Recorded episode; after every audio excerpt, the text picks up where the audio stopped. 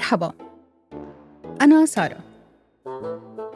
بعتقد أني عديت أزمة ربع العمر بنجاح، أو بتقدروا تقولوا نصف نجاح، بس على الأقل بعرف بالضبط إيش بدي. بحب شغلي في مجال التصميم وعائلتي وأصدقائي، إنما ضل في إشي ناقص بحياتي. بيقولوا لي كتير حبي حالك واكتفي بنفسك، وبيقولوا كمان لا تدوري على الحب بيجي لحاله.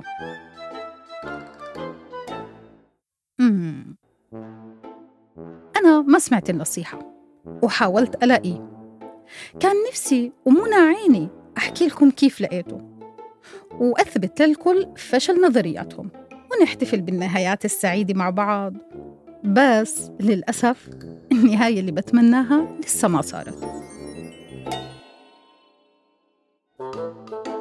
في اسحب لليسار رح نحكي أنا وإنتو عن مشوار البحث عن الحب في زمن السرعة، عن قائمة المواصفات والخيبات المتتالية والحوارات الخالية من المعنى.